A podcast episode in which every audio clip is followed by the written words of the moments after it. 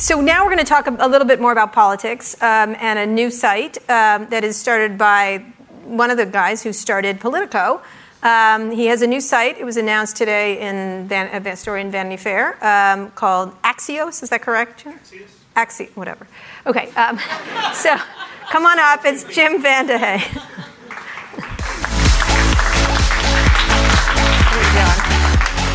Um, so great. I get to follow Janine, and I then I get interviewed by a pit bull. I was thank a pit bull. Thank you. Fun. Thank you so much. I really appreciate that. I, I take that as a compliment. Um, How I know you do. All right. Why don't I just start right off then? Hmm. Uh, if you want me to behave like that, I certainly will not I didn't disappoint ask you. To behave that way. I so, didn't know how you so behave. So this is a new. Let's just. It's called. Explain the name of this thing that you've got. You have left Politico. For Correct. those who have not tuned in to the Jim VandeHei soap opera, he left. He started. He soap left. opera. The, it's like a beautiful story, right? Well, the Telemundo soap opera kind of thing. Okay. So you left the Washington Post you started ago. Politico, which was a big deal. Uh, how many years ago was that? Ten? A decade. A decade ago, decade exactly. Ago. Which was you were way out front of everyone, pioneering the idea of this yep. uh, high twitch, fast move, news focused mm-hmm. site. Um, that was on lots of platforms. Yep. Um, you leave Politico last year, right? Correct? Correct. Uh, um, earlier this year. Earlier this year. Um, but announced it before that. Yep. And have now launched this new thing. Explain the name of it and what what it is from what I can tell. And I'm going to read a quote that you said that I, I want you to. Translate. Well, you're going to tease me because I don't want to talk a ton about it, but right. I'm going to, you're going to make me. But here you um, are. I'm here. Stage. I'm here. Okay. No, no, no. I'm happy to be here. So Axios, it means worthy. It's a Greek word for worthy, meaning we only want to surface content that we think is worthy of your time uh, okay. uh, and your attention. And it was the name that came out after about six months of going through the pain in the ass of uh, choosing a yep. name. Uh, yep. I like it. I like the ambition uh, of the name. And to understand like what we're up to, I do think you have to go back to the post. So we've known each other for a while, but mm-hmm. I was a reporter for most of my life. I covered the presidency for the Post and for the Journal and thought that's what I would do my whole life. Around 06, you could kind of tell like the industry was probably screwed. And i got nervous and i got excited saying like boy i think there's ways that we could fix this. And at the time the problem that we needed to solve was that most media companies weren't even paying attention to the internet. They weren't taking right. advantage of cable tv so there was no velocity. There was no voice. Everything was written kind of in a boring, I think, inefficient way. And we thought, let's go in with the use of overwhelming force and try to change political coverage. And at the time, people thought we were nuts, but the theory of the case turned out to be right. Now, you you, get, but you invented the Post, which had actually pioneered a lot of more voicey mm-hmm. under Ben Bradlee. I was there too. I, yeah. I started delivering mail at the Washington Post. Um, probably, probably delivered, delivered your probably mail. Probably energetic. Yeah. Um, I was really good at it. Um, so you, but it had a voiciness. It did have more than. Mm other places. Under Ben Bradlee, certainly the style section, they covered parties and things like that. So they were sort of in that genre, but they were also caught up in the years you were talking about in they a much separate. More, they were separate yeah. companies. Right. Literally, the internet side of the Washington Post was on the other side of the river. Right. Nobody ever went over there. I ventured right. over there one time, and people thought I was an alien. Mm-hmm. And it was crazy because at that time, it seems insane right now, but at the time, you could already tell that more people were consuming your content online, but you grew up believing I want to write for a newspaper. Right. And so our theory was like, let's take advantage of this. Let's get really smart people, take the New York Yankees approach to journalism, hire the best people, and having been in the business, we kind of knew who was good and who wasn't good, and hook them up to the internet, get them on cable TV, and let's see if we couldn't create a real brand. And while we screwed a lot of stuff up, the fundamental assumptions were right that the market opportunity was there, that if you built it, you could build a business around mm-hmm. it. And so during that period, I went from being a journalist to becoming obsessed with how do you create a, a scalable, durable media company? Because I worry, I'm very scared. This last election is another reminder. I'm very worried that there aren't that many business models that can sustain it. And so to me, that's what I'm going to dedicate the bulk of my life to until we, we we can't get it right. And I mm-hmm. believe we, I believe we can get it right. And we learned a ton in that process. In the ton. Politico process. Now you didn't have you process. did not have the Post funded. You went to them, correct? Yes. And they declined. No, at the time, no. To, to, Don Graham's credit, he came back and they said, "Listen, we don't understand what you're talking about, but you seem really hopped up, and we'll do it." But yeah. I don't, we don't even know what it is. Right. But by that point, we had decided no, you, it would be very hard to do it within an institution. And again, like there's some VCs in the in the room. Like I didn't even know what venture capital was. When we went out to ask for people, I was like, "What? I only get enough funding for a year? Like I'm not gonna do that. I've got mm-hmm. one of the coolest jobs in journalism." And so we ended up hooking up with Robert Allbritton, who liked the idea and said, "Listen, I got a ton of money, and I'll back all of you guys." So we had a huge runway. We were able to hire a big enough staff, and it took off quickly. Like we never, there was other than the first couple of months, there was never a moment where we thought, ah, this might not be successful. It was, it was pretty successful. And what happened then? You, you obviously you were one of the first. You, you were in sort of the Huffington Yeah. Post class. Everybody was sort of coming up, a whole bunch of them. um, All about the same time. all about uh, us too. All, Yep, at yep. all things D. Um, what what happened there? What occurred to not to not make this a bigger thing? You had done things like Pro, which Yep. was an early subscription business essentially. Um, you had expanded to Europe. Correct. You had done all kinds of. You started to do events. Yep. Um, what happened there? Because you and I had dinner with with. It was an Paul Burton. amazing. It's it is an amazing company. I think if you look at the companies over the last decade in terms of a, uh, a scalable, durable model, I think it's the best. I think it, we proved that you could scale it in Europe. We're we're moving it into states, and so and we got to what I think is nirvana, 50-50, getting about half of your money from subscription revenue and half of it from advertising, which to me feels like a very healthy company. By the time we left, it was about 450 people, so it's a pretty big news organization Right. that continues to thrive even after we left. I think what I think your question is like, then why leave that? Right. Because I'm a we're pretty ambitious people, and I wanted to try to own something on my own. Like there's this great line from the Pacino. Uh, movie The Heat where he's like I want to be on the edge. I got to stay sharp on the edge where I got to be. Like I'm 45 and I want to keep pushing myself to try to start something on my Are own. you, are you correctly telling me you didn't own a piece of, of Politico? We had we had like it's been out there. We had like some kind of ownership, but we not we were not owners. Robert was a sole owner. Was of a sole company. owner, and so had the and we and we gladly signed up for that because at the time I had two little kids. Like I didn't want to take the risk of like going to venture capital, so we were totally happy doing that and had a great run and did very well. I'm doing very well uh, from that, but. Ownership to me is not. I don't. To be honest, I don't care that much about money. I grew up Oshkosh, Wisconsin. I'm not a big money guy, but the uh, what I care about is like ownership. To me, is like the culture. It's how do you build a company? How do you run it? Who makes the decisions? In this industry, if you're not changing your strategy almost every three to six months, you're screwed. And you have to have a culture of the type of people that like sort of think like you, work like you, are agile, can move, and believe in the cause, and each and every day want to go out and try to crush the competition. And that's that requires a certain sort of engineering of the culture. And to me, Right. that's what I cared more about is who gets to own that. Who gets to own, who makes the decision? So Allbritton Who was the making decision? these decisions. Oh, we all kind of made it, but I wanted to make it. I have very strong feelings. I don't have. I always Well, no. said internally, I don't have soft feelings. Like I want to make the I mean, decisions because I, think I had pretty good theory of the case, and I wanted to test it. If I'm Right. wrong, we'll find out if I'm wrong. I think we'll be right, but if we're wrong, I'd, I'd rather get out there and stay on that edge and try to test it because I, I will forever believe that we, that those of us like you, like me, that we're journalists that have some business instinct, we have a better chance of helping these media companies thrive because we can get journalists to think differently about how they go about their job. So I think you and I have a responsibility if we have that if we have that inside of us to try to start these different companies and try to show that there's a path So forward. I, I'm going to end on the political thing, but you, so he had sole ownership. In our case, that was not the case. We made we made certain. We, Walt and I used to call them, and he's here, the weasels. We didn't want the weasels to be in charge, Right. and so we always had 51% on the weasels, essentially. yes. Um, and you had a sweet gig. Yes. Well, we just wouldn't do it without, you know, we understood that they would try to, at some point, they were going to, we were with the people from the Journal or someone like that, and they were, or someone who wanted to invest in us, and they wanted more, more control. And Right. we said, at some time, you're going to fuck us. We just don't want to have you fuck us. So Right. we're going to make sure you can't fuck us. And they sort of looked at us, and that was the end of that conversation. So why'd you leave? Um, why'd you leave? Because they were going to fuck us.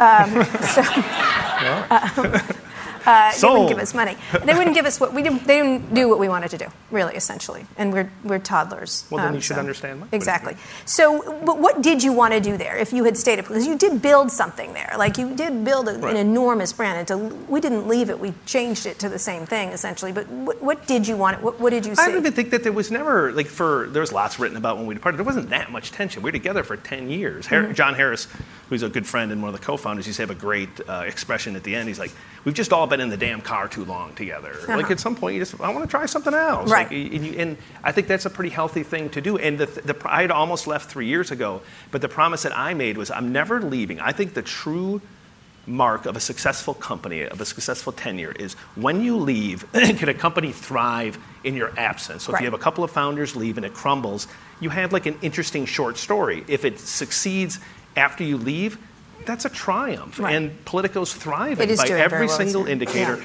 It is thriving despite the fact that a couple of founders left and a couple of people left. And to me, that means we probably were onto something in terms of how do you build a culture, how do you hire.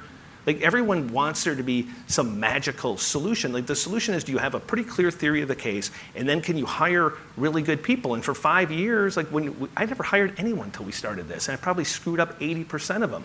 But when you have 500 people and you probably got rid of 500 people, by the end, if you can get your success rate to 70, 80%, where you're getting people who are wired like you, who think like you, and who want to go and kill it every day, well, now you've just doubled the number of people So- on your payroll that can, can do So what let's you talk about do. what you're doing now. Let let me read you this quote. This will be. Can you describe it? Because it seems I don't even understand what it is. It looks. It feels very blobbish. I don't understand. It, it feels very blobbish by Yeah. design. And We have a very clear theory Well, of the aren't you case. that- clever? Yeah, but what- it's not, it's not being clever. It's that, I, that we're going to launch in late January, and I'm in a hyper competitive market. So the idea that I'm going to go out and lay out in precise detail what we're up to, I'm not going to do. I'm happy to talk about our theories, and I'm happy to talk about the Okay. company. But fundamentally, the, the problem that needs to be solved now, unlike a decade ago, is that there's more good information at any point in humanity, but it's harder than ever to get to, even for really sophisticated readers like probably like the people in this room.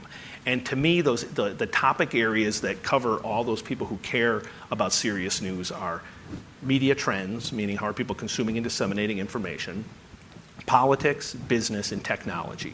And all growth, all new ideas are going to come from the collision of those ideas. And so that, that's the topical area that we'll go after. Mm-hmm. The type of journalists that we hire are you. Like if you didn't make so much money and you didn't want to not leave, like you're. You're a one in a million, and I'm not saying that to suck up to you. You, Ben Smith, Dan Primack, who we just hired, Mike mm-hmm. Allen. I'm sorry, I can't train people. They were born. They were born from a certain genetic pool that gave you some ability to care, to care so much about your area of expertise that it's contagious. And so you get information, you get followers, you build an audience, and if I can get that, I could monetize the hell out of you. Oh, I can okay. monetize the hell out of Dan Primack Right. because he can attract a certain type of audience So, and that is How addicted is to that? How is that different? Because we're all trying that. We're Yep. all, you know, Jessica Lessin's doing the information. We're trying it at Recode. Um, let me read you this quote because I really, really, I I wrote. This is the note I wrote to Peter Kafka when he sent me the story from Vanity Fair today. My my text to him is, "What the fuck does this mean?" Um, all right, So could you please read it for I will everybody? read would it really because I literally that. don't understand it. That must have been a good one. What will differentiate us is a very unique twist on how we go about getting content and the platform we build to disseminate that content, and how we go after a very specific audience with a level of precision. I, I, I don't know what you're saying. I, I don't know. Also, you can't Mission say, accomplished. Okay, but I don't. Besides the fact that you can't say very unique, just FYI. I never said I'm an editor. Uh, I know. was a reporter, clearly. then I ran a I company. I got that. You needed I an skipped editor. that step. Um, but what does that mean? Like, I, I don't. What does that mean? Like, I, I kept reading, and I'm like, I still don't. I mean, are you going to are you going to do special news that you're going to send to people's neural networks? We're going to create like a levitation machine, and we're going right. to float news uh, to you. Right. So No, what? It's, there's only so many tricks we all have. Let me just, listen, like, there's I no, there, I don't think there's any, when, when it goes live, I don't think anyone's gonna go, God, like any individual piece that we created a levitation machine. I think in totality, people say, this is very different than what I get out there. And it comes by how you think about the content, which is, I think 95% of journalists I've met shouldn't work for us. They're not right. And some of the people who are gonna end up being journalists for us weren't journalists to begin with. Okay. It's all about the expertise, it's all about the following, it's all about the passion.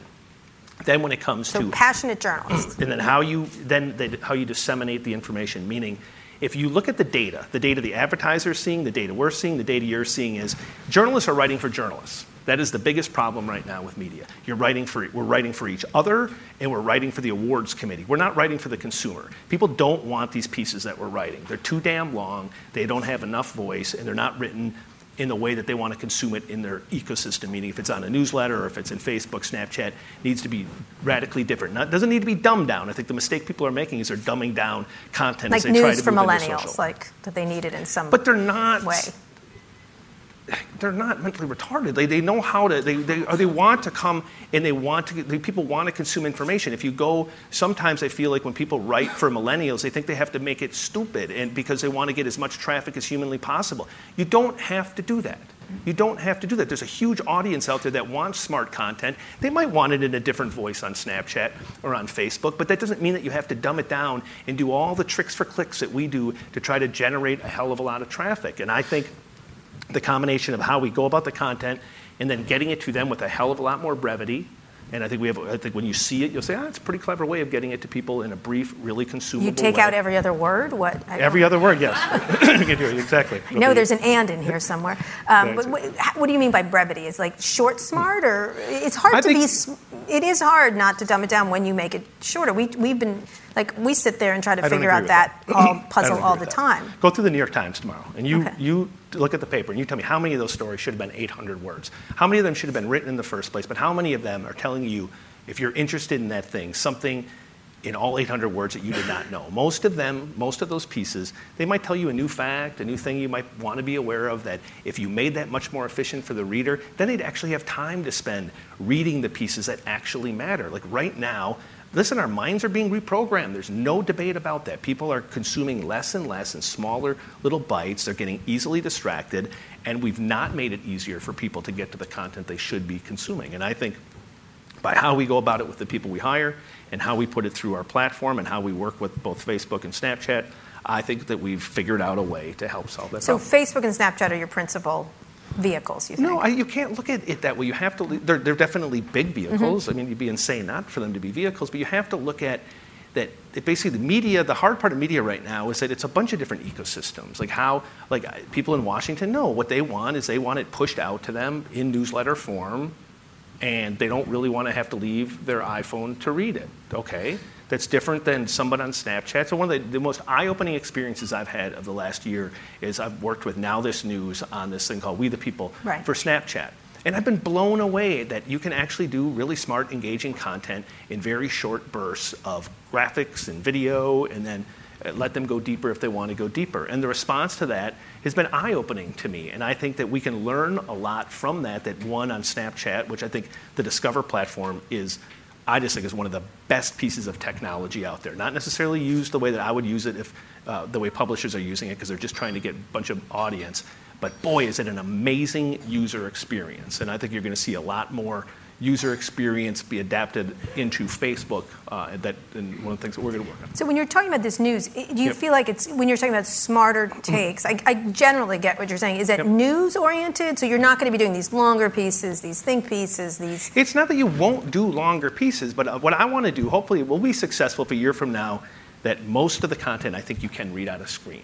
But when we say go deeper or give you a nod that you should go read this and recode, that you can trust us that yes, you actually should have done that because we freed you up because we made everything else easier. Right. Again, like it, I'm not inventing something here. Like No, why did there's been- Playbook work? Playbook worked because people don't have a lot of time. They get up at five o'clock, they roll over. What do I need to know? Now I can go to the gym. I can take the kids to school. I'm not going to read anything else, even though I have this stack of paper sitting next to me. It, it, it fits with how people are consuming information. So I don't. I don't think there's anything that you'll look at, oh my God, like every single thing is 10 words or you read every other word. I think it's when you say something's a thousand words, it should be a thousand words. I am so often as a news consumer disappointed that why did I just read, I spent eight minutes on that story and didn't learn anything new. Right. Whereas there might be an interesting stat or an interesting quote or an interesting new fact, like give it to me so I can then move on and spend the time on the content that I should spend. it on. So let's talk about the business plan for this. Yep. What is it? I mean, I don't, I don't think there's any secret about like my views on, on Right. how you how you engineer a It's not fully media company. subscription. I got that. I know there were some reports. I think you said that. ultimately want to get to, to 50-50. You ultimately want to get to uh, half of your money coming from subscription revenue and half of it coming from everything else, which I would say is events, sponsorship, and, and advertising. And increasingly, I think it's going to be like a different type of native advertising that's, that's shorter, easier to change on the fly, easier to measure. So, but you can't, I don't want to just go into the market and start selling subscriptions. You have to build the brand. So we'll mm-hmm. spend a couple of months that being 100% advertising based. And like we're lucky, we've gotten a nice response from advertisers. We'll come out of the gate with an impressive group of people who want to have their ads on our site. That will give us a very nice runway to be able to build out the brand so then we can go sell subscriptions. But when I talk about subscriptions, I'm not talking New York Times subscriptions. I'm talking really high-end subscriptions. I'm a huge believer that if you can if you can get a big audience of serious news consumers, you can cut off at the very top of those professional news consumers in each one of those categories. And as long as you deliver them information that they find essential to do their job, you can charge a lot of money for it. And they're actually grateful to pay for it because they need expertise. They want to better understand your world, my world. So a little like world. political, uh, political pro that you had when you had those. You had how many? Well, Fifty? You had fifty or something, and people would buy across. Yeah, the way Politico Pro worked was it, it was very. Our publication is not going to be j- just Washington based, and it's not going to be aimed at micro niches. But Politico is very successful at micro niches. Basically, none of you, or maybe you probably some of you got tech, or maybe the media vertical, but like there was verticals for agriculture or cybersecurity that the only reason you'd ever read it is you do this professionally, Right. and you're happy to pay for the content because you need to be a hell of a lot smarter than your competitor on a pretty complicated issue. That's not the model. We have a, a- much different model that'll be uh, that'll go well, well beyond Washington. I'm not going to talk about it right here, but but ideally within two to three years, then you're at a fit. You're at, at or you're approaching a 50-50 model. I would not want to run a company that's just advertising based. That What would about scare the hell out of me. subscription? When you look at something like the information or others, there's I, other. yeah, I mean, I, wouldn't mind running a just subscription business. I don't. I think to have the journalistic SWAT that that I want to have as, hmm. as a former journalist and as someone who cares about the country and cares about these complex issues, you have to have a free dimension. I think because it, it ends up building the brand, which actually makes it easier to sell subscriptions. If you don't have it, if you twist those things apart, it's harder. I would say if I'm just trying to raise as much revenue at the best margin so I can go get the highest valuation the next time I go back for cash, I'd probably just do a subscription business. But that's not, I want to do both. So speaking of going back for cash, you've raised close to ten million We raised- dollars. yeah, $10 Is that enough? It's certainly enough to get us through 18 months to two years, that plus the advertising dollars that we know that we're going to bring in. It's more than enough to get us through phase one while we decide what we want to do after that. It's possible that we could get to profitability even quicker. The early indicators I, find pretty uh, encouraging, but then it also it depends that once you get listen, these things are hard. Like once you get it outgoing, you want to like then you're going to take a deep breath after six to eight months and say, okay, what's working best? Let's go heavier here, lighter there, and at that point you decide you need to take on more capital. But I'm not again, like, it's not all about me. There's other founders. Like if we're just left to my devices, I just want to build a company that I'd want to run for the rest of my life. I don't want to do anything else. I love journalism. I love the media business. It's a tough business, but I love the hell out of it. But I also want to figure out like what our employees want? What do the other founders want? We want to make sure that we're, we're creating value. One of the things that we are doing that I think is very attractive to, to talent is we're saying everybody's an owner. I think ownership, especially on the business side, but even with some on the editorial side, it just creates an extra layer of pop, man. You just care. You have like ownership. You have real skin in the game. And I think again, when you're thinking about how do you engineer a culture to be able to do what we want to do in media, like every little bit helps. Does, does that have to be going forward? I think about this a lot. I, you know, I, Jessica coined a term that I despise, although it's an interesting term called reportrepreneur. Um, but I get it. I get the concept is that you have to be entrepreneurial as unless you're say the Washington Post and you have a big owner like Jeff Bezos. Yep. Um, and they're being very entrepreneurial there actually Very. lately of late they really are. Um, do you have to be any more in media like or is it just is it going to be a series of these smaller companies um, I, I just when you look around at the at the media landscape, one of your options is eventually to sell it or to get bigger or whatever. How do you look at where we are at this moment? I mean, I'm going to say this with a caveat that who the hell knows? Uh, the industry, when I, we did Politico a decade ago, I said it blew up. It'll never be this disrupted again. It's like a shit show, and it has been for the last decade. I don't know what the next 10 years look like, but if I had to give you my theory right now, is that it, it gets pulled in two different directions. That there's going to be massive amounts of consolidation as the big players, your Comcast, NBCs, your Disneys, your Axel Springers, your Fox, your Verizons, your Apples, whoever else decides ultimately to get into the content game, are going to everything that's successful they're going to want to gobble up and accrue as big a consumer audience as humanly possible. And then on the other side, you're going to have things like Jessica's thing, like where like Jessica Lessin, for most of you probably know her, but she runs the information and disclosure. I'm an advisor to it. The I love what she does. I love because she has this passion. She has a passion for a specific audience. The audience then says, "I so like your product that I'll pay for it." Like that's called a business. That's not a mirage. That is a real business. And I think a lot of those will pop up. It's hard to be in the middle, but the truth is, the last decade, it's been hard to be in the middle. There's been companies, yours included, that end up getting gobbled up. And I don't know, was it a good business, not a good business? I don't know, I've never looked under the hood, but I know that places like Vox and places like NBC, they want to, they, they see something that works, they see a personality that can, can attract attention, then they want to they want to pull it in. And we'll never really know if it was a good business or not, a, a good business. But I, I, don't see how that trend changes because if I'm sitting there and I'm running a, a big cable TV or I'm running Verizon or even if I'm running, you know, I figure Apple or Snapchat or Facebook, somebody will get into the content game sooner rather than later because they're sitting on so much cash and so much audience and they'll hit a, they'll hit a plateau on the, on the audience side. Like, they're all wanting to buy. They're all gonna they're all gonna want to buy the, the, companies that can that can do what you do. Are you going to want to sell at some point now that the owner? I don't know. I don't. I mean, I don't, we haven't even. I won't even. I can't even tell you what we're doing. you, can't. you still the, haven't. So the. Uh, but I don't know. Like, ask me in a year. Like, what I want to do right now is I want to build a successful company. Again, left to my own device, I would want to just run the damn thing for the rest of my life and keep building onto it and help. It might ultimately, like, I want to do what you want to do. I want to help smart people get smarter, like people who really do care. This last election, like, what's going on should scare all of us, and, and not necessarily just the end result, but the the idea that everything is splintering, and it's not, everyone's so hopped up now about fake news, fake news. Like, yes, that's a problem, but the much bigger problem is when Janine was talking about, where there's huge swaths of people, it's not, they're, they don't even believe real news. It's not that they, they're buying into fake news, they think you're full of it when you say, no, this is a verifiable fact. Prove it. Oh, here, I'm proving it. I don't believe you. And that's, that's, that's a huge problem. And so you and I, all of us, we can't make people care about information and news. As passionate as we might be That's about it, I can't make people care.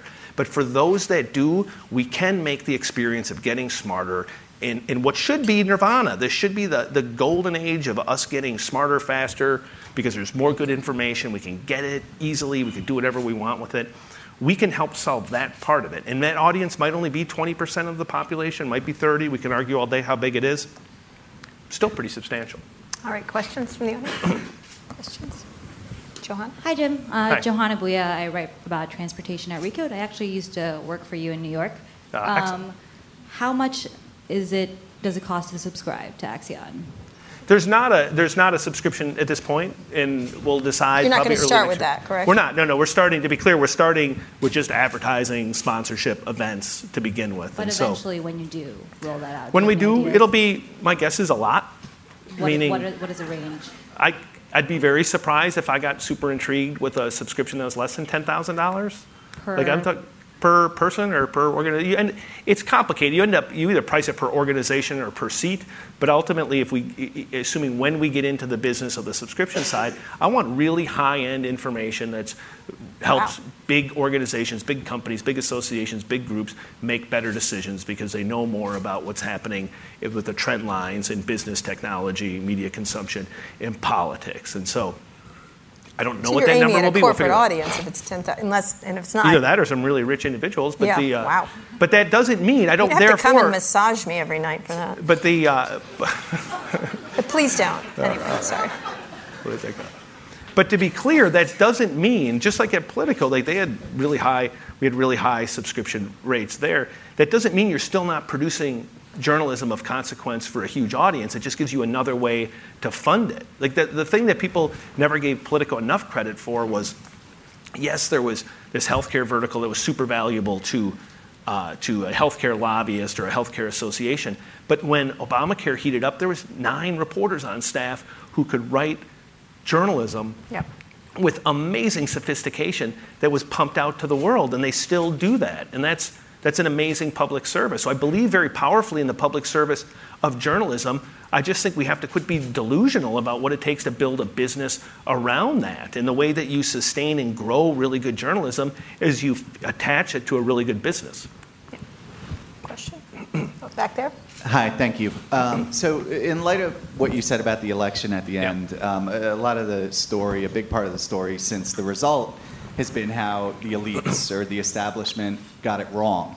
You wrote an op ed uh, for the Journal uh, earlier this year where you yeah. rightly pointed out the uh, anger, frustration uh, that you know a good chunk of America was feeling, um, and you said it required a third party to uh, you know disrupt Washington. Right. Well, uh, Trump actually did that and, Yeah. and sort of hijacked the part a party, one of our longstanding parties in the process. What do you think? Just reflecting on what you wrote in April uh, you missed or, or got wrong, and, and sort of why was Trump able to do what you said or suggested Yeah. could only be done by a, a sort of an independent or a third party? Yeah, and to be clear, like, well, I might have been prescient in saying the anger was out there. I was in the category of completely floored by the election results. I would have probably made some pretty silly bets that everything I knew based on polling, data, turnout, organization, all the fundamentals of politics, which I always assumed mattered, I would have bet a lot of money that Trump was not going to win. So I missed it. And I think what we got wrong. I don't think there's an easy explanation. I think people are really trying to make this simple. Like, number one, it was a pretty complicated outcome. There was a bunch of different factors. There's no doubt there was a hidden vote, that there was people who just said, I'm never going to tell a pollster who I'm voting for, or they had a hard line, or they had never been touched by a pollster before, so they had no reason to contact them, who came out. But that was predominantly a dynamic that happened in the Rust Belt, happened Pennsylvania through Wisconsin. So that was definitely a big piece of it. And we should have seen that coming, because there were, between yard signs and just the general anger, they hate us. I mean, I was just back in Oshkosh. I spent a lot of time there. They hate us. They hate me. And I, I'm Jimmy VandeHei from Oshkosh. You should like me. They don't like me. They don't like media. They hate Washington. And so we really underestimated the double middle finger FU vote. And that was what so much of that was about. It just made people feel so good to be able to say, the hell with all of you and the hell with Hillary Clinton. The other part that we really missed is that Hillary Clinton underperformed in ways that nobody expected. So in Wisconsin, Everybody's talking about, oh, this Trump phenomenon. Trump basically finished where Romney did. It was Hillary Clinton who finished 15% below where Barack Obama did at his apex. And so it was her underperformance coupled with his overperformance up there that made a huge difference. And on top of that, there's no doubt that th- there was a Comey factor in all of that, and that you could see it in the Senate Republican polling that there were people that every time you talked about the emails, even though people didn't really understand what the email controversy is about, it just reminded them why they hate Hillary. It's like, God, these Clintons are just icky, icky, icky. And like now I see it again. And so that, tur- that turned people who I think might have gone for her or might not have voted for him to go in at the end of the day and say, you know what? I'm going to take a chance. And uh, should I out my family member? I won't. Uh, there is a family member I have who I talk to almost every day uh, uh, in Wisconsin who, Dad. who, uh, No, who also who known as Dad, every day who and- and we talk politics and and he didn't like Trump was kind of a Kasich person uh, pro-life but like could never vote for Hillary next day calls and says I got to confess to you he goes I voted for I voted for Trump and I'm like I got to tell you why and he said listen I prayed for two days harder about this than I have for anything other than my kids.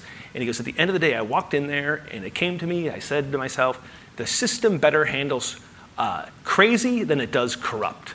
And I voted uh, for Trump. And then I went home for Thanksgiving, and I, you know what? I think Trump's ceiling's even higher. So I'll out my brother, my brother who doesn't vote, construction guy all of a sudden he's like, I love Trump. I love Fox News. He goes, because it's, and I think it's the combination of like the middle finger plus like the reality show dimension to it. And I think there's a whole bunch of people that could come out of the woodwork that sat out of politics that could get into it. And listen, like, I probably have the same views. I'm like, ah, you can't say that. You can't do that, that most people would in, in the city. But like, for a lot of people out there, like, they don't care. They're so, this is the part where all of us in the cities have got it wrong. Like we just try to jam, people try to jam their values down their throat. You can't, not, not only can you not have questions about gay marriage, like if you're, if you're even wobbly on gay marriage, like there's just something wrong with you. And if you don't like Ill- illegal immigrants, you're just mean. And patriotism isn't what it used to be. And like, they're just like, quit scolding me, quit scolding me, quit scolding me, boom, Trump. That's who you got.